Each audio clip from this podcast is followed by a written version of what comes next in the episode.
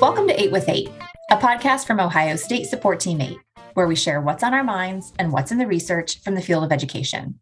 We're wrapping up our season called Eight Great Literacy Learnings, and today we want to step back from the specific frameworks and strategies and research on teaching kids how to read and write. And instead, we're going to lean into some considerations for how to make our literacy instruction more equitable and accessible for all. Let's listen to two SST 8 colleagues, Kim Nagy and Heidi Krachensky summarize some great ways to ensure that our literacy instruction efforts are truly reaching and benefiting all learners.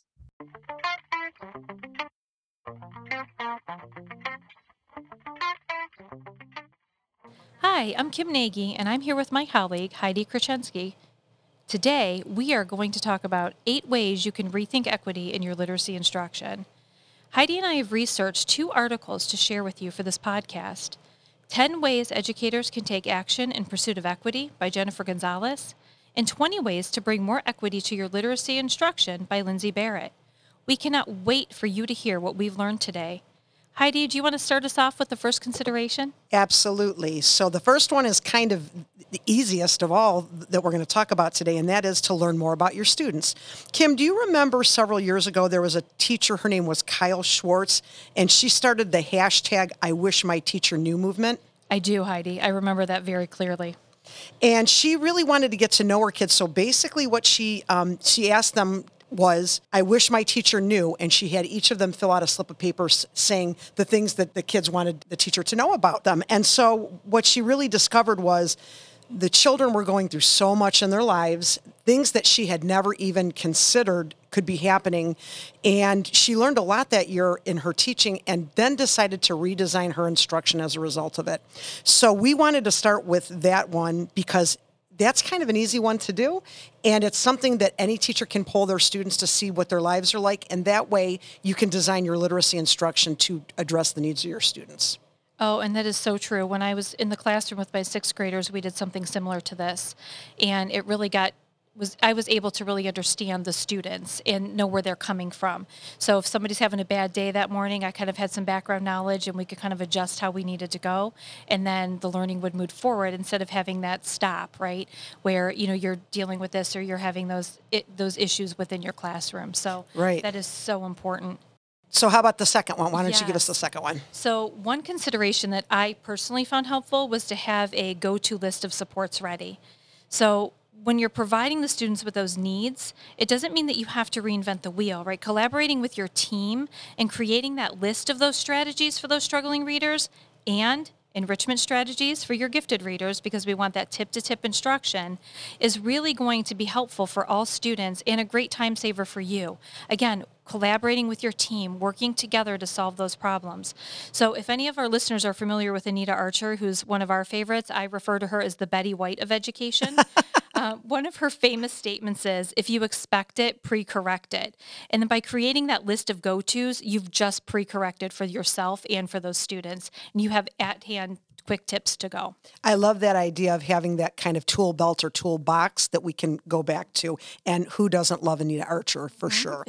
so the third one um, from from our articles is to construct a working definition of fair with students. And so I think some of the people that may be listening would be familiar with that graphic where we see the students looking over the three students looking over the fence and looking at what is fair and what is equal. And I think it this is a really a purposeful thing teachers have to do to make sure sure that their students understand being fair isn't everybody gets the same, but being fair is everybody gets what everybody gets what they need. And so kids Te- have a tendency to really understand that. I think sometimes teachers are afraid to teach it because they don't think kids will understand it, but I think kids really understand that notion that I'm going to get what I need. It may be different from what my, you know, the person next to me needs. Right. And explaining to them what that means. You know, I need context to see. You know, you don't need contacts to see. So that is something that for me, that's fair. If I forced you to wear those contacts, would that be fair for you? Because that actually would hinder your sight, right? And kind of bringing those examples in for things that they can relate to right. is, is so true. And once you do that, I think the students really will respond to that and they won't have that, well, wait a minute, she got that and I didn't get that. And they'll have right. that understanding. And that creates that community in your classroom as well. Right. So absolutely. Our, that next consideration that I want to talk about is showing the students that everyone struggles, right? They need to know that that struggle is real. And they need to know that you're real and you're a real person and you make mistakes just like they do. And as the adult, apologize for those mistakes when you make them.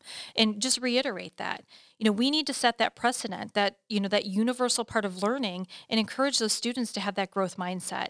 So really understanding that not everything is easy in life, that that work ethic, that pushing through, right, until you figure out how to make it work for you. And then when students realize that, the the adults in their life are also struggling, that they make those connections with you. Like they see you as human, not just that teacher, you know, that's standing in the room above you, but really someone who's there to support them and help them right. grow. And then, you know, I wanted to touch on that mindset as well because it's not just a set of posters that people put up in their classroom. It's really you as the adult modeling that, teaching the students how to work through that difficult material and that it's okay to struggle and make those mistakes because that's where that true learning happens. So it's really something that I feel very strongly about as well. Right. And teachers are are really that model. I mean, I totally agree with that. It's it's it's no longer, you know, do as I say and not as I do. Right. We really talk about it even in the PBIS framework that you have to model the behavior that you're expecting to see. And I think it's true for academic instruction, literacy instruction as well. And speaking mm-hmm. of PBIS, that takes us kind of to our next consideration, and that is to offer variety of ways students can participate. And in PBIS terms, a lot of times you'll hear us talk about opportunities to respond. Are the teachers doing all the talk time, or do the students have an opportunity to talk? What, what ways do, do you, as a teacher, provide that engagement? Do you use um, technology? Do you use, use surveys? Do you use um, old fashioned whiteboards or hand signals or any of those kinds of things um, in your classrooms? But really being able to participate and with the literacy with the literacy strategies as well. So we want to make sure that we are giving our students more time to talk because those that are doing the talking are doing the learning, right? So we want to make sure that that talk time is on a higher level of percentage and less the lesser percentage on the teacher side. Right. And I'll talk about that a little while in just a little while as well. But before we go to that, speaking of that information, right, that opportunity to respond, we want to make sure that students have a clear understanding on what it takes to be successful. Because if they don't have that clear understanding, they're going to continuously be like lost in the mud, right? They're just never going to be able to kind of get through through that. And the research from these articles tells us that there are specific strategies that are likely to lead to that academic success, and not just academic success, but success in life as well.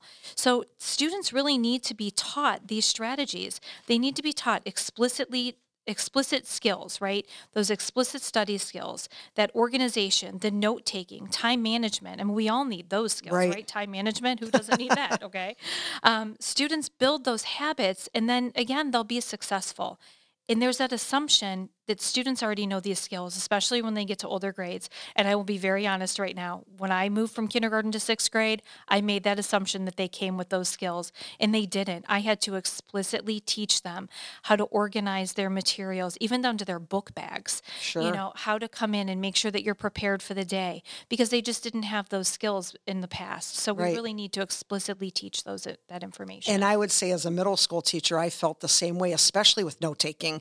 Students would come to me and in seventh and eighth grade, and sometimes I think we would again make that assumption that they can do it. But they, some of them were never really taught explicitly how to take notes. So what's important to you know how do you organize? What's important to take down? You know how do you highlight and go back and reorganize right. and re re um, you know rewrite sometimes your mm-hmm. notes? So i think that's really uh, an important skill. All those skills are important uh, to do especially even as we get up into the higher grades for sure. Definitely. So as we're working our way down our list, we're now to the the next one, which is the second to last, and that is um, one that I'm very personally um, passionate about, and that is redesigning exclusionary discipline policies. And of course, uh, those people listening probably, uh, if they're listening and they know us, they know that you're uh, an expert in the literacy field, and my area is PBIS.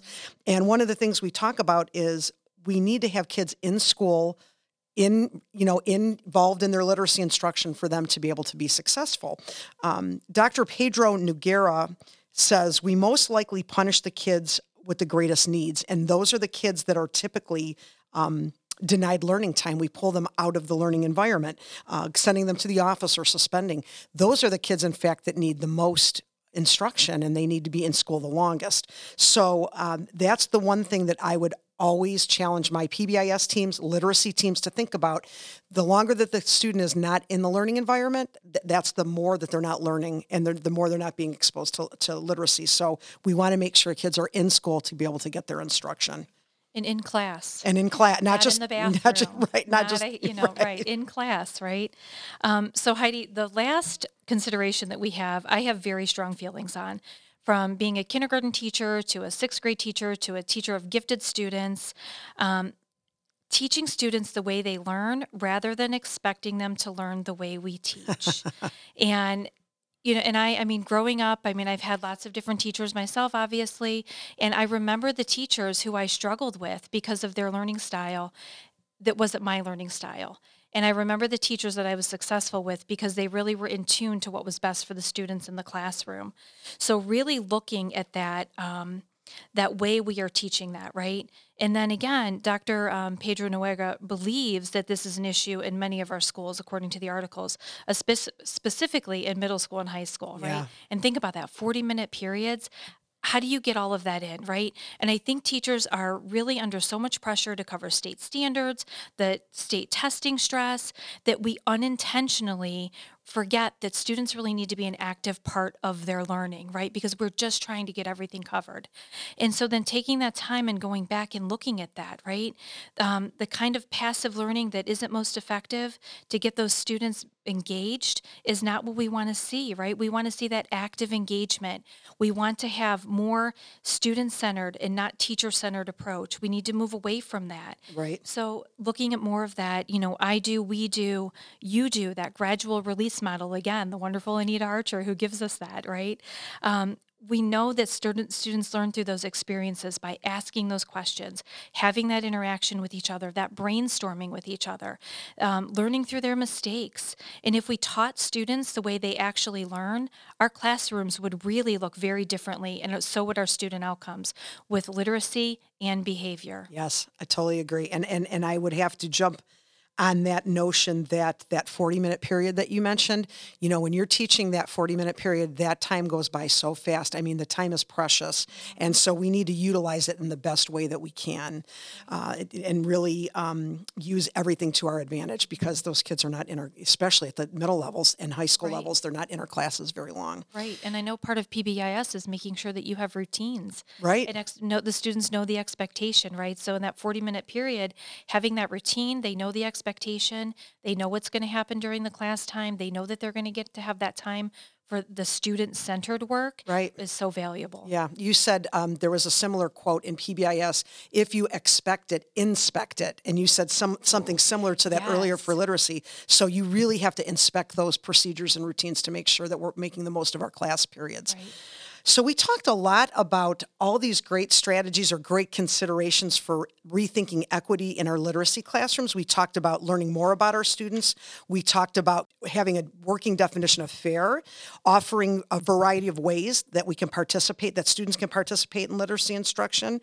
We talked about redesigning our exclusionary discipline policies. We we talked about providing clear guidance on what it takes to, to, to succeed, letting them know that we struggle as adults, having that toolbox of supports, and then finally, um, teaching the way students learn rather than expecting them to learn the way we teach. We talked about eight great considerations today, so I think that's good food for thought, and I hope folks enjoyed that today.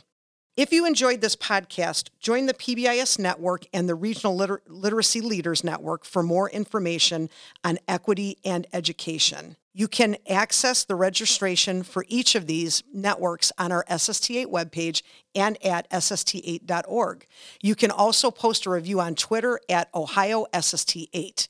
You can also listen to previous seasons of both PBIS and literacy on our 8 with 8 podcast. We hope you enjoyed it today, and we will see you next time. Yes, thanks for listening, everyone.